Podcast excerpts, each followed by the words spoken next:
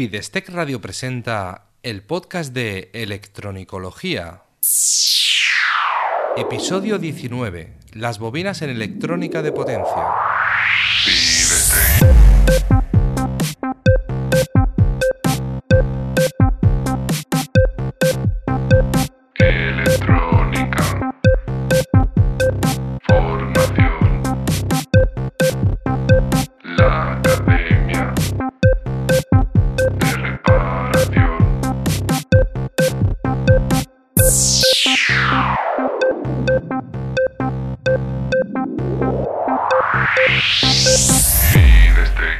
Hola, ¿qué tal? Bienvenido al podcast de Electronicología, el programa de Fidestec Radio donde hablamos sobre reparación electrónica, organización del trabajo, diagnóstico e investigación de causas de averías y en general todo lo que tenga que ver con la parte práctica de la electrónica desde el punto de vista de la reparación.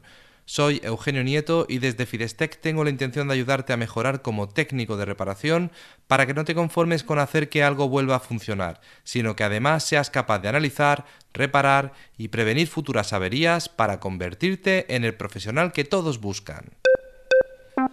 En el programa de hoy te voy a hablar de qué son las bobinas, para qué se usan, sobre todo en relación con la electrónica de potencia, y todo esto es con la idea de que entiendas su importancia, porque al conocer ejemplos prácticos sobre su uso, te interesará más el poder entenderlas. Pero antes déjame recordarte que en fidestec.com encontrarás un montón de recursos y formaciones para mejorar como técnico de reparación. Y como aperitivo, entra en fidestec.com barra curso gratis fidestec.com barra curso gratis, todo junto y en minúsculas, sin espacios, sin guiones y sin nada, fidestec.com barra curso gratis y recibirás gratis en tu email un curso completo valorado en 10 euros. ¿Qué son las bobinas? Una bobina básicamente es un hilo conductor recubierto por un aislamiento y arrollado alrededor de un soporte al que llamaremos núcleo. El núcleo es opcional, ¿vale? Puede ser un elemento de un material, pero también puede quedar la bobina al aire, como si estuviese enrollada sobre un material, pero quedando simplemente al aire, con una forma muy parecida a lo que sería un muelle. Una bobina lo que hace es potenciar el efecto electromagnético que tienen todos los conductores. Es decir, que una bobina convierte la corriente eléctrica en un campo magnético, es decir, un electroimán. Cuando la corriente atraviesa un cable, se genera un campo magnético alrededor de ese cable. Ese campo magnético es muy débil y si arrollamos ese cable, si lo convertimos en una bobina, ese campo electromagnético se multiplica, tiene muchísima más fuerza. Pero también una bobina convierte un campo electromagnético en una corriente eléctrica. Es decir, que si un campo magnético se acerca a una bobina, se produce una corriente eléctrica dentro de esa bobina, en el hilo conductor de esa bobina. También se pueden combinar ambos efectos, es decir, que al pasar una corriente por una bobina se produce un campo electromagnético, pero además se produce una corriente creada a partir de ese campo. Ese campo electromagnético es reabsorbido por la bobina y convertido en una corriente eléctrica que circula por ese conductor. Esto es lo que se conoce como una corriente autoinducida, es una corriente que ha generado la propia bobina. Este efecto de la corriente autoinducida tiene una serie de consecuencias muy interesantes. Por un lado, la corriente se retrasa respecto a la tensión. Es decir, la corriente es absorbida por la bobina, se convierte en un campo magnético, luego ese campo magnético se vuelve, se vuelve a convertir en corriente eléctrica y todo eso transcurre en un tiempo y eso hace que la corriente que sale de la bobina está retrasada respecto a la que entra. También se produce un efecto similar al de una resistencia conocido como impedancia. Esa corriente que genera un campo magnético y ese campo magnético después vuelve a generar una corriente, produce una especie de turbulencia eléctrica que lo que hace es frenar el paso de los electrones igual que haría una resistencia. Entonces, de otra forma, se consigue el mismo efecto, es decir, reducir la corriente que circula por el circuito. Esta impedancia es proporcional a la frecuencia, es decir, que a más frecuencia, más resistencia o más impedancia. ¿para qué se usan las bobinas? ¿Cuál es su aplicación práctica? ¿Dónde nos las encontramos en el mundo real? Pues te acabo de decir que una bobina se comporta como una impedancia muy alta cuando la frecuencia también es muy alta.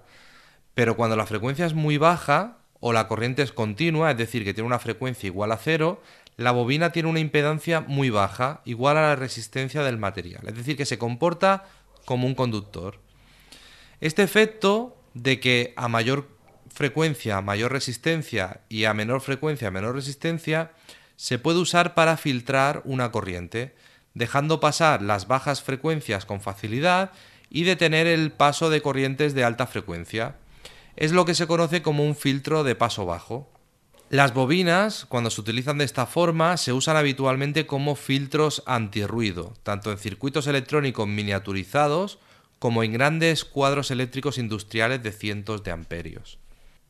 Veamos otra aplicación práctica de las bobinas. Si una bobina puede usarse o genera un campo eh, magnético a partir de una corriente, tenemos, en definitiva, tenemos un electroimán.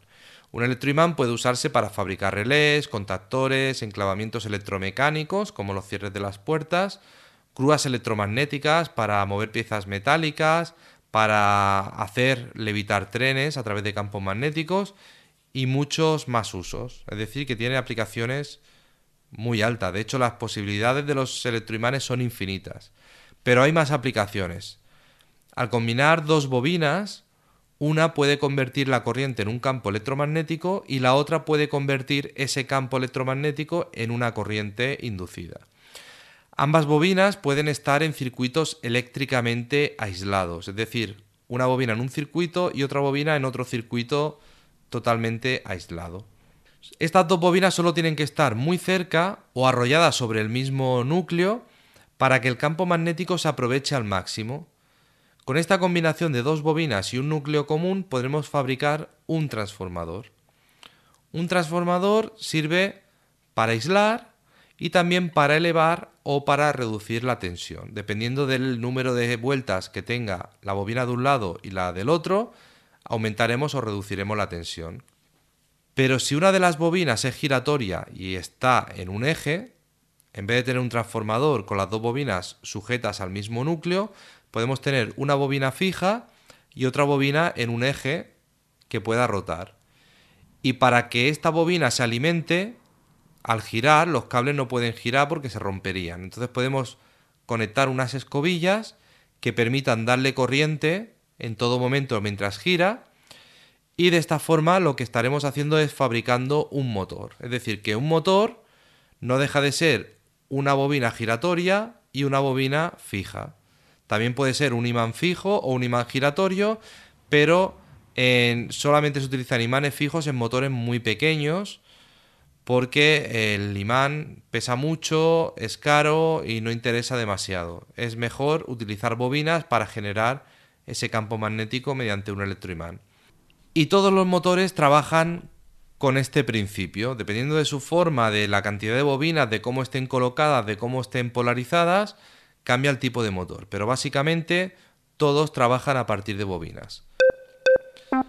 ¿Te das cuenta de cuántas aplicaciones tienen las bobinas en el mundo real? Están en todas partes y tienen muchas aplicaciones distintas.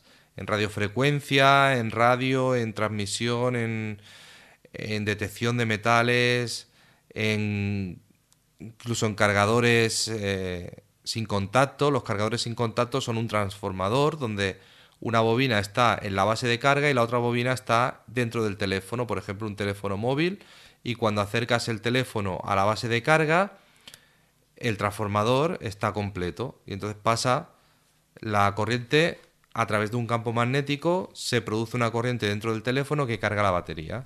Están en todas partes y tienen muchas aplicaciones distintas. Por eso debes conocerlas y además debes conocerlas bien, para entender cómo se comportan en función de cómo están montadas y cómo están conectadas. En el momento de grabar este podcast ahora mismo me encuentro preparando varios cursos relacionados con las bobinas.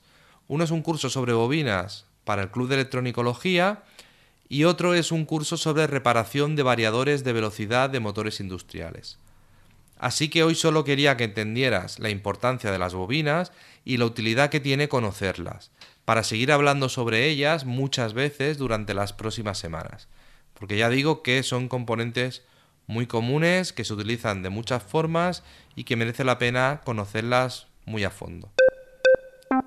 Espero haberte ayudado con esta reflexión y en el próximo episodio te hablaré sobre otro tema, quizás el que tú propongas en los comentarios.